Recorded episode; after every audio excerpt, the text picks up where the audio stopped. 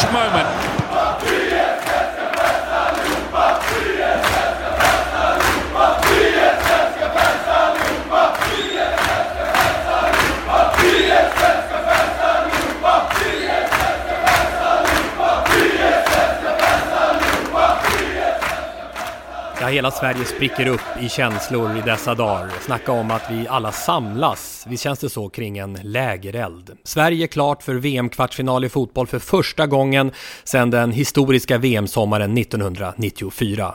Många drar ju just nu paralleller med, med den tiden. Janne Anderssons landslag besegrade Schweiz med 1-0 och möter nu England i VM-kvartsfinal. Sverige har nu efter att ha manövrerat ut Holland och Italien i kvalet i detta VM tagit sig längre än Spanien, Portugal, Argentina, Tyskland med flera. Strax Jens Fjällström, Sporthusets eh, egen VM-expert, men först några ord från Lasse som ju skulle ha kommenterat Sverige-Schweiz men som ligger sjuk, fortfarande sjuk när vi spelar in det här. Och jag, jag tog mig till dig här Lasse och du har precis lyckats luta dig upp lite grann ifrån din position här i, i soffan. Och många, eh, inte minst jag, undrar ju hur är det med dig? Ja, välkommen! eh, lunginflammation, det är en eh, ny erfarenhet för mig. Mycket glad över att eh, antibiotikan tycks fungera. Jag har första feberfria dagen på en god stund. Men är faktiskt ganska sliten. Trött helt enkelt. Så att det behövs några dagar till här för att eh, komma i eh, någorlunda form i alla fall. Men jag eh, spritter ju utav den svenska fotbollsframgången som ju är monumental. Hur mycket grämer du över att du inte kunde kommentera Sverige-Schweiz? Du ska ju heller nu inte jobba på kvartsfinalerna, står klart. Du hoppas komma tillbaka till, till semi. Kanske, kanske, kanske då semi med Sverige då? Ja, det gör mig inte ett dugg. Därför att det här handlar om fotbollen. Eh, och, och, jag kan inte bidra om jag är sjuk, det är fullständigt uppenbart. Och tack och lov finns det andra som gör jobbet. Eh, men landslagets framfart är, den, det är nog alldeles speciellt och alldeles extra. Av det enkla skälet att, eh, ja, dels att Sverige gått så här långt, men kvaliteten på landslaget är ett större frågetecken den här gången än vad det har varit tidigare. Och helt plötsligt så pratar vi om, om laget eh, och tillsammans och alltihopa detta. Och Janne Anderssons ledarskap. Vi pratar om eh, tydlighet och delaktighet och eh, prestigelöshet i, i, i Anderssons ledarskap som förklaringar. Men herregud, det räcker ju inte. Det här ska ju inte vara tillräckligt för att föra ett lag fram till kvartsfinal i ett världsmästerskap i fotboll. Det är en alldeles oerhörd prestation av det här laget. Och jag kan konstatera att när jag läser kröniker, alltså skickliga krönikörer, mm. så börjar det ta lite slut på mm. vinklingarna nu, för man vet inte riktigt hur man ska förklara det här. Eh, och det, det, är liksom bara så att det här är ett landslag alla kan älska och alla älskar det. Och där är vi någonstans, vilket innebär att eh, det finns liksom inga fler vinklingar på det, därför att det här är, går inte att förklara. Analysen går liksom i baklås efter, eh, eftersom det inte finns någon som helst logik i det va? Ja, det är rimligt att tro så. Men jag menar när fotbolls-VM började var det väl inte någon som, som påstod att Sverige skulle eh, vara ett lag för kvartsfinal. Och det är otroligt stort att spela ett kvartsfinal i ett världsmästerskap. Sverige har varit på den nivån tidigare. Jag menar, det finns ett brons från, från Sverige i fotbollshistoriken från 1950. Men vägen fram då var ju lite annorlunda och fotbollen inte lika utbredd och inte lika professionell på så många ställen som den ju är idag. Eh, vilket innebär att det enda realistiska egentligen vi kan jämföra med är ju 94. Men jag, jag, jag påstår att jag var ju i San Francisco 1994, mm. straffarna i solen. Eh, det var ju en enorm match mot Rumänien, den kan vi berätta om hur många gånger som helst. Belodedic mot Ravelli, här springer han fram mot bollen och skjuter där. Och Ravelli... Han räddar! Han räddar! Och Sverige är i VM-semifinal! Sverige är i VM-semifinal! Oj, oj, oj, oj, oj, oj, oj, oj, oj, oj, oj, Sverige-England i en kvartsfinal för mig 2018, eh, det är i sig, om man nu, måste, om man nu ändå ska rikta, en större prestation eller en, en större match. En större match, inte en större prestation, en större mm. match än vad Sverige-Rumänien var för 24 år sedan. Eh, dels därför att det här landslaget helt enkelt mätt per individ inte kommer upp i samma kvalitet. Därför att ledarskapet är nog ungefär detsamma mellan Tommy Svensson och Jan Andersson. Men det här landslaget har ju gjort en resa mot bakgrund av individuella maxkunskapen hos varje spelare den individuella eh, lägstanivån hos varje spelare. Och så titta på de nationerna som Sverige passerat. Eh, det var Holland slogs ut av Sverige i, i gruppspelet. Frankrike vann gruppen, Sverige fick kvala. Holland var passerat. Italien passerades. Tyskland passerades, även om Sverige förlorade individuella matcher mot Tyskland. Men förutom Tyskland har inte Sverige släppt in mål i detta mästerskap ännu. Det är en alldeles ofantlig prestation. Den är, den är gigantisk. Och, och, vi kan liksom inte hitta ord för att klä detta. Kanna på, kanna på, skriker vi bara, för det är det bästa vi kan komma på. För det är lysande, punkt. Ledarskapet, Lasse, du var ju med om Tommy Svensson, Jan Anderssons roll i det hela. Mm, vi hör att eh, det är ja, lunginflammation som sagt. Um, Jan Anderssons roll i det hela, han... Uh, han var, alltså hade vi frågat, honom, frågat någon innan han kom till IFK Norrköping om Jan Andersson skulle kunna vara aktuell som förbundskapten så hade folk garvat åt oss. Men sen fick han det här enorma genombrottet i Norrköping där han ju blev också mm, helgonförklarad mer eller mindre för att ha fått ihop ett lag. Det som blev ett sensationellt guldlag i Norrköping nästan lika sensationellt, nej inte riktigt, eh, som eh, hur han har fått ihop det här laget. Vad är det Janne Andersson gör? Går det att dra paralleller till en sån som Tommy Svensson som byggde det svenska VM-laget 94? Ja, det gör det av resultatskäl. Det är en enkel parallell att dra. Det är bara att se resultatet, att konstatera kvartsfinal på VM-nivå. Det, eh, det är ju Tommy Svensson och Janne Andersson som ska skrivas in i den boken. Annars får vi gå, gå tillbaka till den tiden när Sverige inte hade förbundskapten. Mm. uttagskommittéer. uttagskommittéer. Eh, så det är klart att det går att jämföra. Men grejen är så här att det är ingen som har förutsett den här historien. Jag har inte läst någon om det i alla fall. Eh, så det som sker är, det är idrottsunikt. Är det. det är ett idrottshistoriskt unikt dokument som formas eh, sommaren 2018. Mm. Eh, och vi var nog inte särskilt många som påstod detta heller 1994 i och för sig. Men då var vägen fram en, en, en, annan. Landslaget hade flera spelare på den tiden som spelade så att säga inom citat sagt i bättre ligor eller bättre lag i de stora ligorna. Sverige har ju egentligen inte eh, Jo, vi har, vi har en försvarsspelare i Manchester United och vi har eh, ett par pjäser offensivt i tyska Bundesliga exempelvis. Men det är ju inte så att, att vi har ett lag som eh, den internationella världspressen eller världsexperterna tycker oj då, det här kommer kunna bli bra. Mm. Och det är därför så många har, har eh, uttryckt sig nedlåtande om Sverige. Ja, hela flödet i, efter matchen mot Schweiz var ju att det här är den tråkigaste matchen på VM och det här visar att det borde vara fler sydamerikanska lag var det någon som skickade ut i, i VM för att när den här typen av tråkiga matcher mellan två europeiska nationer. Ungefär som vi hade sett någon så här Slovenien mot Slovakien, 1-0 till Slovenien i en ganska icke underhållande match, så uppfatt, verkar övriga världen uppfatta det. Ja, jag, jag, har också i och för sig läst att man noterar att Sverige inte släppt in mål mot något annat, någon annan nation än Tyskland. Och man har också pekat på vilka nationer Sverige har passerat längs vägen. Mm. Och jag tyckte Gareth Southgate, engelska förbundskaptenen som var straffmissare när England åkte mot Tyskland i semifinalen på Wembley 1996 i sitt eget Europamästerskap. Football's coming home, mm. three lines on a shirt. Därifrån, när han som förbundskapten efter matchen sa att eh, vi har underskattat Sverige ganska många gånger från en, en engelsk horisont. Och det gör mig lite orolig inför kvartsfinalen finalen. Därför att när engelsmännen inser mm. att de kanske har hållit på och... och, och ja, det har vi hjälpa... aldrig hört förut. Nej, det hör, det hör till ovanligheterna. Och det gör att jag, jag, jag, tror att, för vi pratar om att Sverige har ett väldigt starkt mästerskapsfacit eh, och, och en väldigt stark statistik överhuvudtaget mot England. Och det är sant. Mm. Eh, men det här är ett nytt engelskt landslag. Det är, som jag uppfattar ett ganska ungt och fräscht engelskt landslag. Eh, och det gör att det finns möjlighet för dem att skriva en ny historia.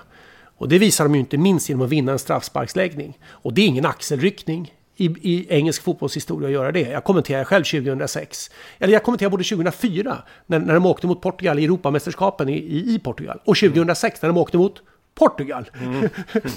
I, I i Gelsenkirchen av, av, eh, av Schalke Arena. Eh, suverän arena för övrigt. Eh, som, där de också åkte på straffar med Sven-Göran Eriksson. Eh, och det var ju, det var ju trauma för britterna detta när det blir straffar. Och jag menar, Gary Lineker inför straffsparkarna mot Colombia så, så, så twittrade han “Please” det var det enda han skrev. Så att man förstår hur, vilket trauma det var. Och de vände. De låg under i den straffläggningen. Mm. Målvakten gör en kanonräddning. Och sen, sen avgör, eh, avgör de till, och, och vinner. Så att eh, England har brutit barriärer. Och det gör mig lite orolig att det här engelska laget kanske inte är som alla andra. För hade den varit den vanliga engelska stroppigheten, då hade Sverige vunnit. Eh, krya på dig Lasse och vi hörs igen då i, i, i nästa vecka helt enkelt. Får jag bara säga en sak till? Mm. Hoppas det tar ännu längre tid nu än vad det var i fallet 1994. För de här människorna som ska komma fram och tala om hur farlig den här nationalismen är som kommer nu när alla går ut med gula tröjor och blågula flaggor och håller på samma sak. Och samlas på stora torg och eh, på stora arenor och tittar på storbilds-tv tillsammans och sjunger och är glada. Så kommer det snart någon och säger att det här är farligt för det föder en nationalism som är farlig. Hoppas de tar lite extra lång tid på sig den här gången och kanske själva går ut i några poms-poms och skriker heja Sverige. Det kan vara förbannat upplyftande för alla människor nämligen. Eh, somna om nu Lasse. Ticka sill eller vad heter det där? Jag har någon penicillin någonstans. Sporthuset 147 Och nu eh, Jens Fjällström, vår fotbollsexpert i Sporthuset. Ja, ditt yrke är ju faktiskt fotbollstränare i Malmö FF numera. Men du Jens, vad säger du? Du pratade ju förra veckan också redan då om att det kändes häpnadsväckande efter Mexikosegern och nu det bara fortsätter. Sagan fortsätter och, och din analys av läget just nu, vad, vad är den? Ja, men till att börja med så måste det väl ändå vara att ganska ofta i sådana här VM och EM-sammanhang när Sverige har, har eh, stått för en, en, en, bra, ett bra resultat mot en eh, motståndare så har det trots allt rätt ofta varit att det finns en del flyt med i det hela. Eh, och det jag slås av när jag tittar på, om vi tar Mexiko-matchen framförallt, om vi tar den senaste mot Schweiz här i åttondelen, så, så vinner Sverige rättvist. Och det tycker jag är, är, är så härligt att se. Liksom man skapar mer än vad motståndarna eh, skapar.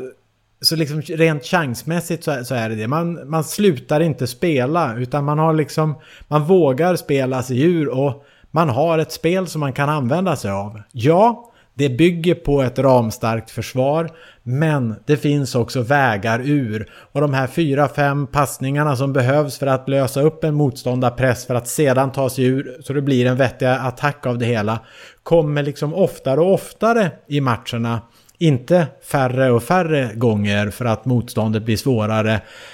ja, när du stöter på eh, lag i en åttondel. Så det tycker jag liksom är det att, att Sverige vinner rättvist. Det är det som eh, är, är det, det mest häftiga i, i det hela. Även om, även om de inte har bollen mest då. Och, då tänker jag så här, ni jobbar ju mycket med det till exempel i Malmö FF där du är att ni vill ju ändå ha ett spel där ni för, för och har bollen mycket. Men i det här fallet så har Sverige bollen mindre än alla motståndare. Men de kan inte göra mål på Sverige. Sverige har hållit nollan i fem av de sex senaste landskamperna, i elva av de tolv senaste halvlekarna. Trots att det väl måste finnas mängder av Jens Fjällström analytiker i de här nationerna som ska möta Sverige. Vad, vad tänker du kring det? I och med att Sverige spelar eh, övervägande ett, ett zonförsvarsspel så förhåller man ju sig till var bollen befinner sig någonstans. Och så sedan så rättar spelare in sig efter det. Och det gör man ju på ett eh, skulle jag vilja säga nästan som man hade, vad, heter det, Synkron, synkroniserad simning. Ja, just det. Precis. Ja, men är du med? Ja, jo. Eh, de snurrar samtidigt, ja. de vänder upp samtidigt, de... Eh, Hopps, där kom benen upp, där kom hoppet upp, där svingar de sig eh, runt i, luften och i vattnet och sånt där. Det är ju nästan någonting liknande. Alltså Sverige jobbar så, så väldigt mycket ihop och gör det. Eh, alla vet var eh, de andra, sina medspelare, borde vara någonstans och de är där och, och man litar på varandra. Och när någon spelare eh, försvinner då, som du var inne på senast, blev Sebastian Larsson in med Gustav Svensson, ingen skillnad. Eh, Pontus Jansson istället för eh, eh Victor Nilsson Lindelöf, ingen skillnad. Och nu Mikael Lustig ut, in med Emil Kraft, förmodligen ingen skillnad.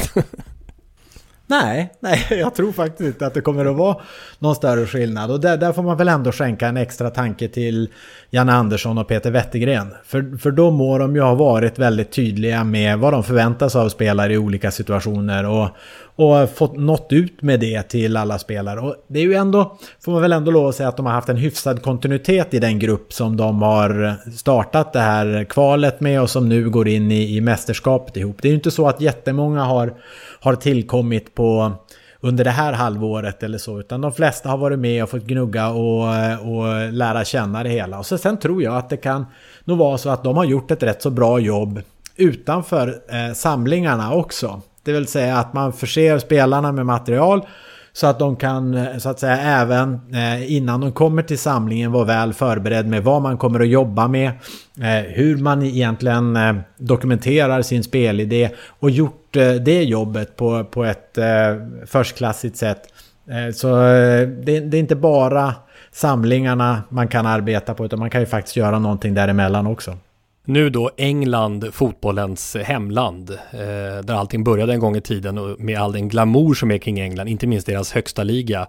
Men som ofta där har visat prov på bristande självinsikt får man väl säga. De har ju bara vunnit VM ett år 1966 och tittar vi på mästerskapsmatcher mot just Sverige alltså genom åren, tittar kvalmatcher och, och slutspelsmatcher. En seger på åtta matcher för England mot Sverige. Eh, men som Lasse var inne på nyss här också så gick ju Southgate, förbundskaptenen, ut och ganska tydligt och sa vi har alltid underskattat eh, eh, Sverige och det, det, det är slut med det nu. Vad tänker du kring det psykologiska spelet om vi börjar där mellan Sverige och England? Att Southgate gör rätt som mm. eh, försöker förekomma och, och, lyfta den här frågan. Men jag tror likförbannat att det blir väldigt svårt för, för engelsmännen att inte underskatta eh, det svenska landslaget. Till att börja med inte speciellt många spelare som, som spelar Premier League-fotboll där idag eller har gjort det. Det är Sebastian Larsson som egentligen är eh, undantaget och, och har funnits där. Men eh, och du kan ju tänka dig det svenska, eller det engelska folket. Du kan ju tänka dig de engelska tabloiderna. Hur de kommer att rubriksätta och, och göra narr av, av Sverige eh, som land och på olika sätt eh, förminska Sverige. Vilket gör att eh, det är omöjligt att inte påverkas av det. I, när England jublar när de vinner mot Colombia så är en del av, av att de jublar tror jag är att de, de, de ser det som att de har slagit ut en svårare motståndare än vad som kommer i nästa omgång. Det, det tror jag mm. är ofrånkomligt att mm. eh, engelsmännen eh, känner så oavsett vad, vad Gareth eh, South, Southgate säger för någonting. Eh, så, så det tror jag fortfarande kommer att vara en faktor i det hela. Samtidigt så Eh, så du sa, vad var det, åtta eh, tävlingsmatcher, mm. en, en vinst? Seger. Mm. En seger. Många, många kryss i och för sig. Mm. Ja, men, men det säger ju någonting och det är ju att engelska lag har i regel svårt med, med eh, svenska. Och du kan ju nog gå tillbaka till en hel del av dem där och de har haft ett, ett liknande under Lagerbäck bland annat. Eh, alltså väldigt tajt försvarsspel och, och så. Så att jag, jag, tror att det kommer att passa Sverige ganska bra att möta England. Det jag är mest orolig för med, med det svenska landslaget. Jag vet inte, du lyssnade på lite intervjuer efteråt. Det gjorde du säkert. Mm. Du följer ju... Mm. Jag tycker det Absolut. var lite fler sådana här kommentarer. Jag var där när Sverige behövde mig som mest. Det var någon sån mm. kommentar som mm. eh, jag, jag, jag, tror Forsberg släppte. Mm. Uh, det här var en riktigt bra match av mig, något i den stilen och lite mer där till från, tror jag, från Albin Ekdal och sådär. Uh, vilket är ju helt rätt. Uh, av, av, från de båda. Men jag har inte hört någonting sånt tidigare. Nej. Jag har bara hört det som Lustig eh, sa, för jag tyckte han sa några, några, några riktigt bra saker efteråt. Vi har slagit personbästa match för match. Alltså att tänka så tycker jag är att ha ett, ett, ett jäkla bra mindset inför eh, Englandsmatchen också. Alltså de ska slå personbästa. Det är personbästa Båda de som vi pratar om, Emil Forsberg och eh, Albin Ekdal, kände kanske lite som personlig revansch också, inte minst Forsberg. Och därför han pekar så mycket på, på det individuella, att han har fått mycket jobbiga frågor under mästerskapet från journalister och så. Och så kunde han då eh, visa att han, att han har någonting att leverera och att det var, det var en skön individuell känsla för honom på det sättet. Och det, eh, det förstår ju både du och jag, att mm. innerst inne känner han så. Men jag tycker ändå att nästan håll det för dig själv. Okej, okay, de, har varit, mm. de har varit på dig, eh, men låt dem inte få veta att de har kommit åt dig. Ja, det är sant. Utan bara, bara släpp det. Så liksom hellre då den här eh, lustiga varianten att det, det, handlar om att slå personbästa i nästa match också. Och det är till, till syvende och sist också så som, som han säger tycker jag på ett bra sätt också. Det är 23 spelare som har gjort det här tillsammans. Det är vi spelare ihop med ledarna som har gjort det här tillsammans. Alltså det är mycket bättre. Fortsätt med det som ett mantra, som ett mantra, som ett mantra. För det är det som kommer att ta Sverige vidare. Det är det som är hela framgångsformen. Det är hela framgångsformen. Mm. Så tappa inte bort en, ett Nej. gram av det. Exakt. Utan få med allt det vidare och, och glöm liksom Sätt det egot åt sidan, för det är det som har gett eh, den framgång som, som svenska landslaget har nått så här långt. Det är, det är ett nytt gäng som, där ingen svensk spelar i princip skulle pass, eh, platsa på pappret. Ungefär som när Sverige mötte Italien. Eh, eller ja, när vi spelar jämt med Tyskland här nu och kanske i viss mån Schweiz också. Ytterligare, eh, alltså när vi tittar på själva spelarmaterialet. Så man kan ju förstå på det sättet att, att innerst inne, längst in i ryggmärgen som du är inne på, så blir det svårt för England att liksom se Sverige som helt jämbördiga när matchen startar. Ja, men du kan ju tänka dig. Eh, tänk att England skulle förlora den här matchen och den här möjligheten. Tänk det scenariet. Mm, mm. Alltså det är ju katastrof. Det är inget annat, i engelska ögon är det ingenting annat än katastrof. De kommer att... Eh, tänk dig rubriken efter det. Eh, vad är det Förbundskaptenen som... får ju sparken direkt liksom. Det är det första som händer. Ja, och är inte... Sen 66 har de aldrig haft en sån här eh, öppen väg fram till final och guld. Alltså de har ju sumpat århundradets, eller det här århundradets definitivt i varje fall, möjlighet att äntligen ta tillbaka bucklan till England efter eh, bortdömda målet. Se, eh, mästerskapsvinsten 66 som jag tycker liksom mm. är, de är alldeles för glada över för att... Eh, är glada att det inte fanns VAR. Exakt. Men eh, så jag tycker liksom det i sig gör ju att det där laget kommer att gå ut med eh, allt annat än en, en seger mot Sverige är katastrof. Så är det ju. Och alltså den här matchen då, nu igen, nu var det alltså tre miljoner, över tre miljoner tittare enligt de officiella siffrorna tv-tittare på, på Sveriges match mot Schweiz. Men det finns också inofficiella siffror som pekar mot 5 miljoner när man tittar på alla de som har tittat hos andra och så. Eh, mm. och, och, och nu då, den här matchen, Sverige-England, det blir ju inte större än så här, jo Sverige i, i en final förstås eller något liknande. Och jag, jag tänker på det här lägereldsbeteendet eh, som är kring ett fotbolls-VM. Danmark mot Kroatien, 1,8 miljoner tv-tittare. Om de skulle mötas i en 1,8 miljoner, Danmark-Kroatien. Om de skulle mötas i en kvalmatch så hade det varit kanske 70 000 tittare. Så nu har det bildats liksom en sprakande brasa, en lägereld eh, som liksom påminner om eh, urminnes tider, alltså förr i flera tusentals år så samlades ju eh, människor och berättade historier för varandra som man vill kunna prata om samma historier. Och ja. därför så märker man ju nu att alla tittar på fotbolls-VM, även de som egentligen är helt ointresserade av fotboll. Det är ett fascinerande fenomen tycker jag. Verkligen. Och jag räknade, jag tror det var 14 år sedan jag var på hemmaplan i samband med ett, ett mästerskap senast. För i regel har man ju varit iväg i, i, i Tyskland, Schweiz, Österrike, Ukraina, Sydafrika, Brasilien och, och mm. allt vad det nu har varit för någonting. Eh, ja, du var med i alla mästerskap 2006 till, 2000, till och med 2016 då va? Eh, bör det väl vara, ja. ja. Just det. Just det. Mm. Så det var ju då 2004, eh, vad är det, Portugal? Ja, till och med Den, där var du med. Eh, nej, men nej, det var, senast, det, det var väl mm. vid det, det var senast. Eh, mm. Och, och det, det som jag slås av är ju nu liksom när, när jag tar och hoppar upp på cykeln och, och cyklar iväg mot, mot stadion eller jag tar eh, för att sticka iväg på träningen eller jag, jag är på väg tillbaka. Hur många människor eh, som man möter som har Sverige-tröjan på redan på, på morgonen. Ja. Som går alltså till jobbet med, med Sverige-tröjan på. Eh, och, eh, och det är ju inte, rikt, det är inte bara den, den vanliga traditionella fotbollssupporten. Det här är ju alla människor. Det här är alla sorter, gammal som ung, tjej som kille. Och jag tycker det är, är, är häftigt liksom att eh, svenska landslaget, det du beskriver egentligen med lägerelds-tvn, det är ju att eh, landslaget har blivit allas angelägenhet och någonting som alla kan enas kring och glädjas gemensamt åt. Och nu skrivs ju en hel del om de här 145 miljonerna som eh, förbundet får in så här långt i och med eh, mästerskapsframgångarna. Jag tycker just det här att allas, eh, hela, nästan hela svenska folket enas kring och bli, att landslaget blir allas angelägenhet, det är långt mycket mer värt än de där 145 miljonerna. Förstå vad mycket bra som idrott kan göra och i det här sammanhanget fotboll kan göra. Men du, eh, tipset då Jens eh, England, du har ju varit ganska, du lägger fint med här. Du sa uddamålsseger för Tyskland, det blev det. Sverige skulle vinna med 1-0 mot Sydkorea, det blev Jag tror inte vi hade något riktigt inför Mexiko. Eh, lite, lite fördel andades du inför Schweiz-matchen, lite fördel Sverige och så blev det ju. Och nu då? Hur går det? Hur går det? Hur går det Jens?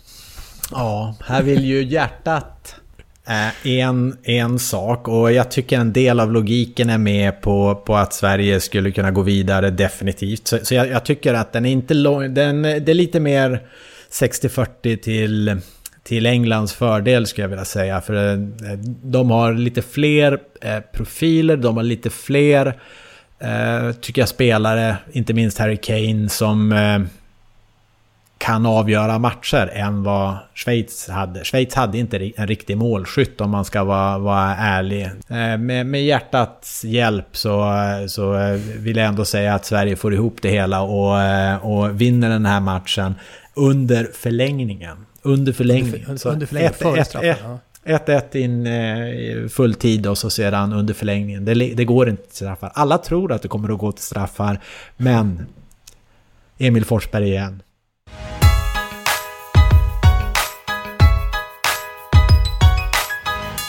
Öppet hus i sporthuset.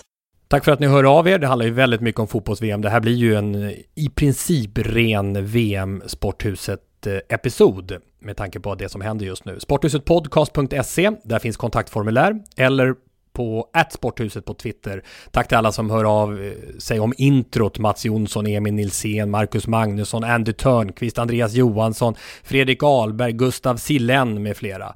Mikael Hermansson skickade ett meddelande som jag gillade.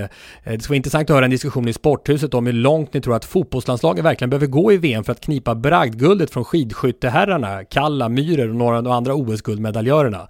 Eh, jag har ju varit på det där tidigare att jag tycker att det har varit för, för, för dålig utdelning för lagbollsporterna. Både som lag och individuellt i bragdguld. Jag tyckte fotbollslandslaget kunde ha fått det förra året redan. Det kanske visade sig vara tur då att de inte fick det om de, om de går ännu längre nu. Eh, och även att Zlatan skulle fått det förstås. Det är alltså 20 år sedan, ska jag säga det, att en svensk lagbollsport belönades Eh, antingen lag eller individuellt. Det var handbollslandslaget 98. Trots OS-guld i ishockey med alla de bästa spelarna, trots världsstjärnorna Peter Forsberg, Niklas Lidström, Mats Sundin, Lidström många gånger världens bästa back i ishockey och framförallt Zlatan Ibrahimovic går utan bragdguld under sin karriär trots att han är på samma nivå som Borg och Stenmark som har vunnit två var. Så, så det är väl eh, egentligen eh, svaret. Men, men det krävs väl, ja vad krävs det? De, de, de fick ju bragdguldet 94 och då var det ju efter att tagit det där bronset så att ja, går de till semi då menar, det är sån enorm skillnad i konkurrenssituation eh, mellan fotboll mm. och, och de här vintersporterna. Nej men eh, kvartsfinal tror jag inte räcker.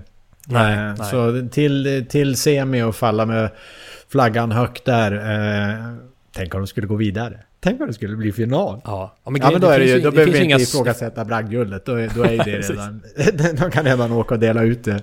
Ja, precis. Ja, det finns ju inget superlag på Sveriges halva på det sättet. Kroatien ser ju starka ut till exempel. Mm. Men, men, annars finns ju de andra på den andra sidan. Det är det som är så häftigt här nu också. Att där på andra sidan finns ju Belgien och Brasilien och, och Frankrike och så vidare. Nu tror ju inte du på straffar i den här matchen, men jag skickade det att, för det var ju några korta ansatsmissar här i straffläggningen i mm. Englandsmatchen. Då skrev jag det, det här borde tagit slut redan på Sokrates tid. Och då tänkte jag inte på den gamla filosofen, utan på fotbollsspelaren i Brasilien som missade en straff med kort ansats. Jag tror det var VM 86. Andreas Johansson var det som skickade, han sa det känns som att 95% av de som slår med kort ansats har missats. När han har tittat, han undrar, om, han undrar om du hade någon statistik på det? Vi skulle säkert kunna försöka fixa, ta, fixa reda på det, men det, det, är nog ganska mycket myter kring sådana här saker också. Ja, jag vet, en av de där myterna är ju att om du blir fälld ska du inte slå straffen själv. Den har, har du väl mm. hört några, gånger, mm, några ja. Och där hörde jag att det tydligen fanns eh, undersökningar på att det spelar ingen större roll alls. Men det är klart att varje gång det sker en straffmiss då flaggar man ju tydligt som tusan. Han skulle ju inte ha slagit den här straffen. Det har man ju, alltså är du med? Så att mm. Eh, det är som när du har köpt en ny bil.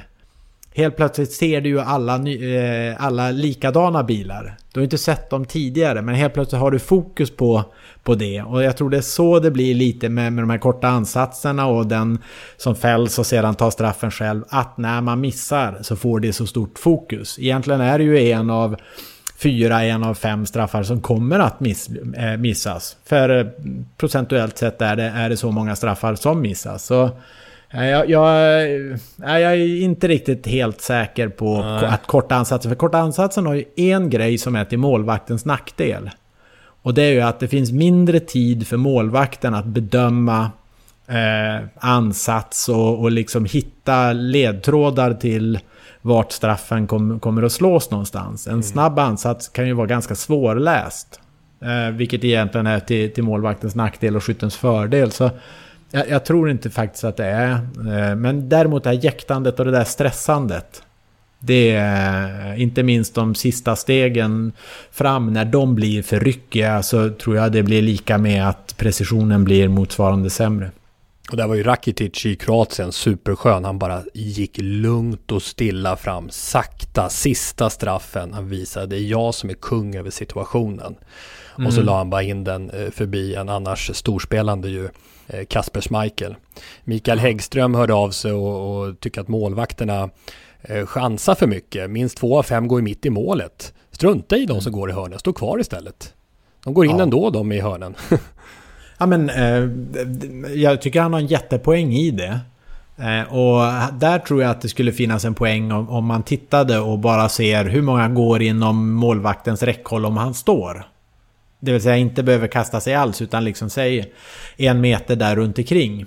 Så tror jag att han skulle rädda fler straffar genom att, att stå kvar faktiskt. Men eh, jag kan tänka mig bara att som målvakt så måste du se superbilligt ut att du inte ens slängde dig. det Vad gör han? Vad gör han? Står han bara där? Han försöker ju inte ens. Alltså det, eh, så, så, det talar väl för att eh, åt något håll eh, tar man väl vägen i varje fall. Man får snacka lite med Johnny Fedel här när jag kommer in på träningen imorgon och fiska reda på lite mer inside om hur målvakterna tänker i de där situationerna. Fortsätt höra av er på ett Sporthuset till exempel på Twitter. Sporthuset 147 vilket är ditt främsta mästerskapsminne? Sporthuset presenterar tillsammans med Panasonic OLED en omröstning där ni kan rösta fram tidernas mästerskapsminne inom herrfotbollen. Om ni går in på sporthusetpodcast.se minnet, sporthusetpodcast.se minnet så finns där fyra alternativ att rösta på. Ralf Edströms volleymål 1979 i VM, Thomas Ravellis räddning 94, kvartsfinalen mot Rumänien. Ingen glömmer det. Anders Svenssons frispark 2002 mot Argentina och Zlatan Ibrahimovic enorma klack 2004, Europamästerskapen.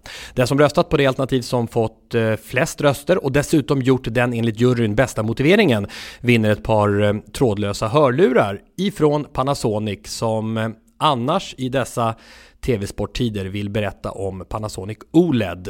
Vi hör eh, vad en av företagets produktchefer, Anna Maria Selander, säger om varför detta Panasonic OLED ger en extra hög tv-upplevelse. Hej Tommy och alla Sporthuset-lyssnare! Vad kul att få vara med! Ja, vi har ju precis släppt våra prisvinnande 2018 OLED-modeller. Och med dessa så ser du faktiskt matcherna som om du, ja, själv var du på plats på arenan i Ryssland live. Med en OLED från Panasonic så missar du inte en enda detalj i matchen. Självklart har vi 4K-upplösning, men en än mer fantastisk färgåtergivning och en perfekt svärta. Sedan har ju våra OLED även en väldigt bred betraktningsvinkel, vilket gör att ja, du ser faktiskt lika bra om du, om du råkar hamna på kanten utav soffan. Vår hemlighet i bildkvaliteten ligger i vår unika bildprocessor. Den här har vi då utvecklat tillsammans med våra ingenjörer och även filmproducenter i Panasonics egna Hollywood Lab. Där filmproducenter använder våra eh, OLED-TV som referensmonitorer. Och nu har det ju inte undankommit någon att, ja, att vi är mitt i årets fotbollsfest. Och där våra OLED, förutom det jag nämner då, eh, även har en extra inställning för att förbättra bilden när du kollar på just sport. Den här inställningen, bildinställningen heter då eh, sportläge helt enkelt. Eh, och den är väldigt enkel att komma åt genom en, bara en knapptryckning på fjärrkontrollen. Så du behöver inte gå in och eh, leta bland menyer och sådär utan du kommer åt den väldigt enkelt. Sportläget är då en av många favoritbildinställningar som vi erbjuder. Och vad den gör är då att den väljer eh, och tar fram just det mest optimala färger för just sport. Du får mycket ljusare, en klarare och en detaljrikare bild.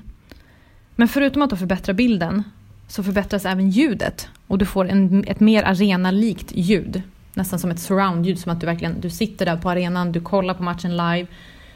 Ljuset är som det bör vara när du kollar på match och du har ljudet som bara ekar.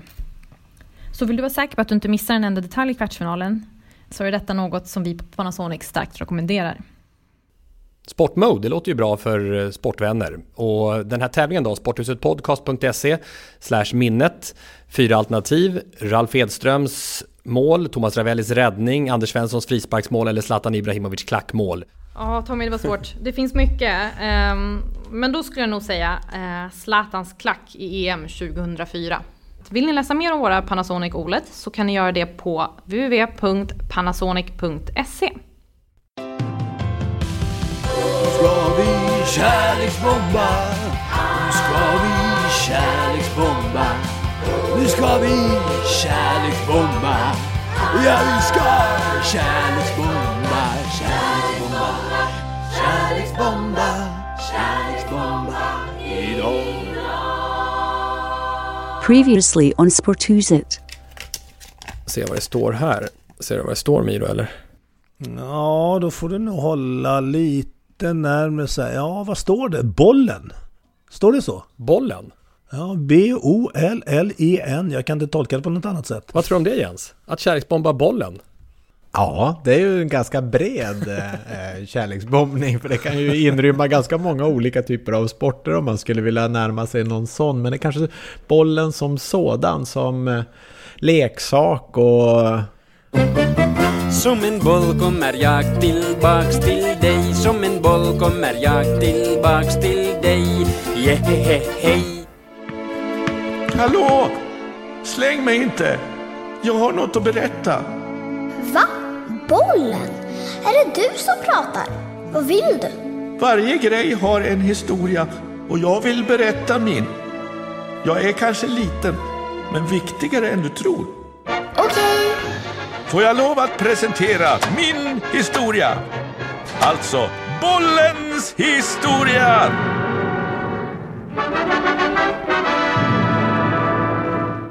Ja, det är en historia som på många sätt börjar med indianerna, ursprungsbefolkningen i Nord och Sydamerika som hade studsande bollar av gummi som de fick från trädet kautschuk. När Columbus och spanjorerna kom på 1400-talet så lärde de sig av indianerna att göra dessa studsande gummibollar. Indianerna hade då under 3000 år utövat ett så kallat mesoamerikanskt bollspel på stora planer. Den vägen fördes bollen in i Europa på allvar. Men bollar hade använts i olika sporter i andra delar av världen också före Columbus. De var gjorda av andra material som urinblåsor från djur och skinn fyllda med olika material. Det finns också fynd som tyder på att eh, bollar på olika sätt användes av eh, faraoernas Egypten, där alltså, och i antikens Grekland. Den moderna fotbollen föddes i England 1860, det vet vi. Men arkeologer har hittat tecken på att fotboll spelades i Kina redan på 300-talet före Kristus. Världens fem största sporter idag, enligt eh, biggestglobalsports.com, är samtliga bollsporter. Kriterierna för det här, vilka som är störst, det är vad det skrivs och pratas mest om i media och på nätet över hela världen. Vi kan kalla det det totala intresset för sporterna. Fotboll, basket, tennis, cricket och baseball. Fotboll, basket, tennis, cricket, baseball. Topp fem. Alla bollsporter. Och fotboll är världens största sport när det gäller de kriterierna. Men när det gäller antalet licensierade utövare runt om i världen så är faktiskt både volleyboll och basket klart större. De sporterna utövas av runt en halv miljard människor per sport. Min favoritbollsport utifrån vad man kan göra med själva bollen har faktiskt varit bordtennis eftersom det där påtagligt går att påverka bollbanan med skruvar. Det blir så uppenbart vad det går att göra med en boll med skruvar. Så botaniserade lite i vetenskap kring skruvade bollar och fenomenet går faktiskt under en beteckning som heter Magnus-effekten från den tyske kemisten och fysikern Gustav Magnus som levde 1802 till 1870. Magnuseffekten innebär att när en kropp i form av en sfär roterar när man skruvar denna sfär, det vill säga bollen, med ett skott eller slag så skapas runt bollen ett skikt av luft som följer med i dess rotation. Detta luftskikt växelverkar med fartvinden och resultatet blir tryckförändringar. Låt oss ta ett skott med höger yttersida som exempel i fotboll. Vid ett sådant skott så roterar vänstersidan av bollen i samma riktning som bollen rör sig. Luftskiktet på denna sida strömmar åt samma håll och motverkar då fartvinden som ju strömmar åt motsatt håll sett utifrån bollens synvinkel. På högersidan av bollen så rör sig luftskiktet däremot i samma hastighet och riktning som fartvinden och ökar istället på luftströmmen. Trycket ökar på den sida där hastigheten på luften blir lägre, vänster sida, och minskar då där hastigheten blir högre, höger sida. Bollen trycker trycks då åt det håll där trycket är lägst och resultatet blir en skruvad bana åt höger. Det var enkelt va?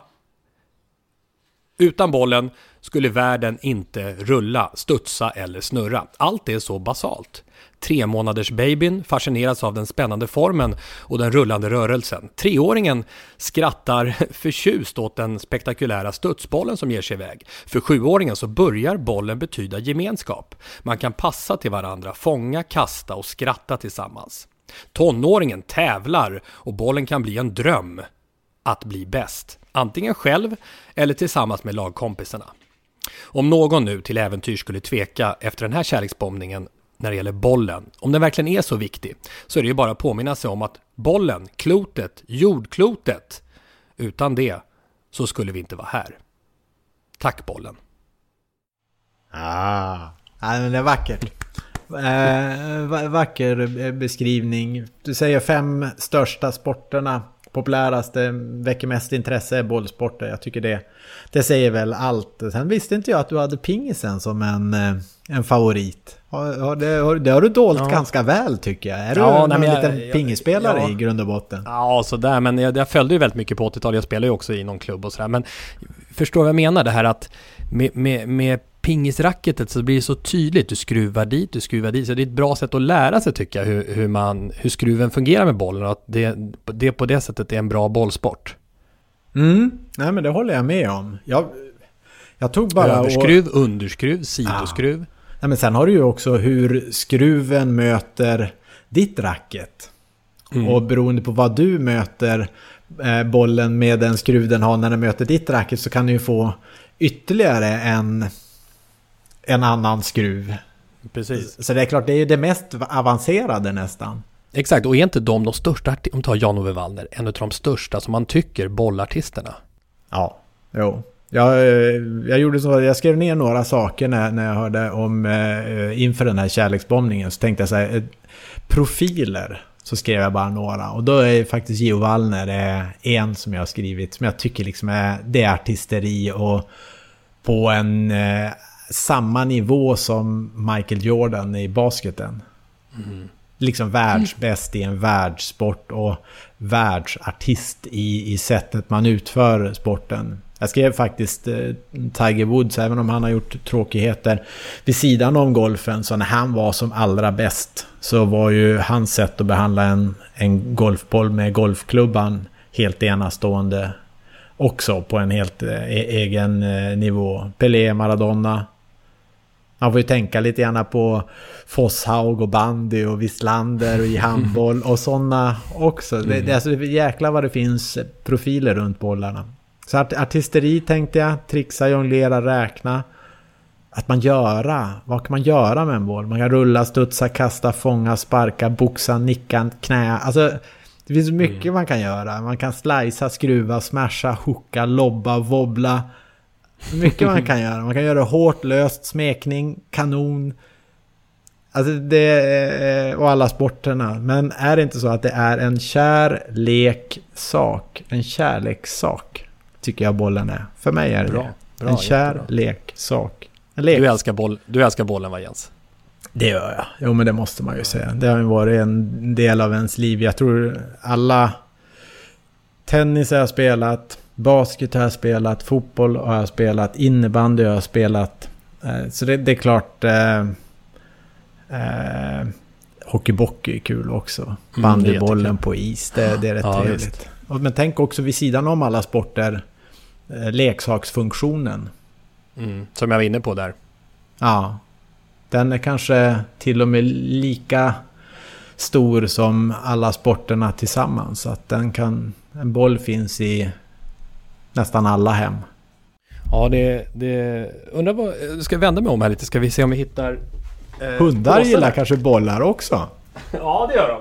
Fast de inte, den här rasen som, vi, som jag har, Cavalier King Charles Spaniel, den är ju inte då den mest boll... Det är inte den mest bollfascinerade rasen. Okej, vilken, vilken är det? Jag vet inte, hör av er! Vilka raser gillar bollar ordentligt bland hundar? Eh, här har vi då påsen för... Förresten, ett, utta- ett, ett uttryck som vi ofta sa om bollen, undrar om det stämmer Jens, om fotbollar, det var så här Sitt inte på bollen, den blir äggig! känner, känner, du- känner du igen det ordet? Jo. Jag tror det stämde på den tiden också. Inte kunde nu, vara- eller? Nej, nu får man nog sitta... Jag jag tror inte de är så lätta att tukta dagens bollar. Men eh, på den tiden var det lite annat. Det var ju levande material på ett annat sätt än vad det är nu.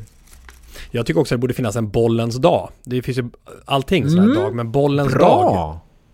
Och, och om Sverige får spela VM-final nu i, i detta VM så kan ju det vara en lämplig dag då. Vad är det? 15 juli va? Bollens dag.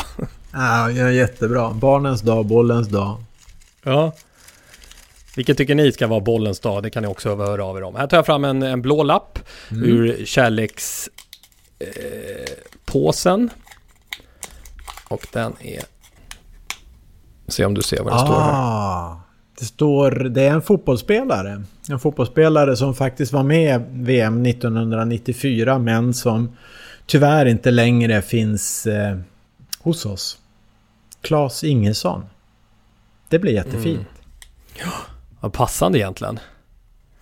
Att vi tog den här just nu. Jag menar, apropå att det är Ja, VM 94-vibbar just nu. Eh, Ja. Och, och Klas som eh, som sagt drabbades utav, utav cancer och, och eh, trag, tragiskt men också väldigt fint eh, på slutet där med enorma hyllningar runt om i fotbollssverige. Jag tror faktiskt att Claes Ingesson är en del av det svenska landslaget även nu, 2018, i form av eh, Peter Wettergren. Jag tror det finns väldigt mycket Claes Ingesson i Peter Wettergren. Dels som det, nära vänskap som det var och eh, fotbollen delar dem. Och, och så på sätt och vis så tror jag Klabbes eh, ande svävar över och finns med i landslaget nu idag också. Ödeshögs Klas Ingesson alltså som eh, vi kärleksbombar. Det, det ser vi verkligen fram emot eh, eh, nästa vecka. Men dessförinnan så ska vi bänka oss vid lägerelden Jens. Var, var, var tänder du upp den på, på lördag?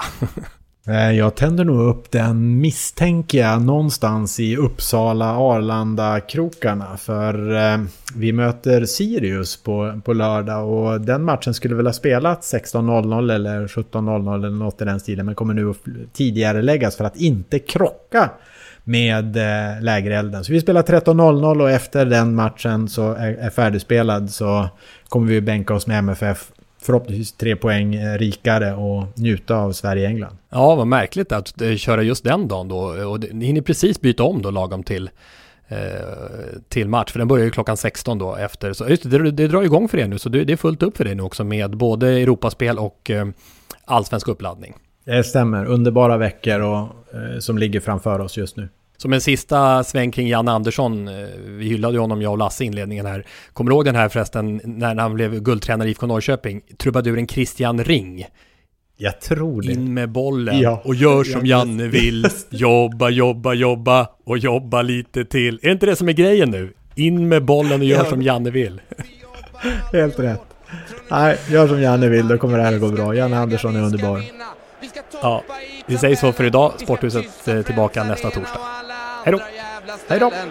In med bollen och gör som Janne vill. Jobba, jobba, jobba, jobba lite till. Och in med bollen och gör som Janne vill. Jobba, jobba, jobba, jag tror hon kan den. Jobba lite till. Spela framåt, spela hårt. Över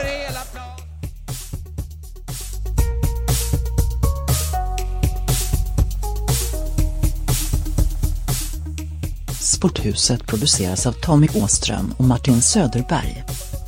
På webben sporthusetpodcast.se Jinglar gjorda av sånggruppen Sonora, Patrik Åhman och Jonas Jonasson. Hörs nästa vecka, Jippi.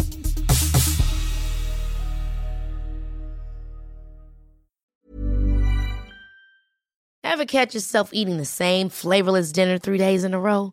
Dreaming of something better? Well, HelloFresh is your guilt-free dream come true, baby. It's me, Gigi Palmer. Let's wake up those taste buds with hot, juicy pecan-crusted chicken or garlic butter shrimp scampi. Mm. Hello Fresh. Stop dreaming of all the delicious possibilities and dig in at HelloFresh.com. Let's get this dinner party started.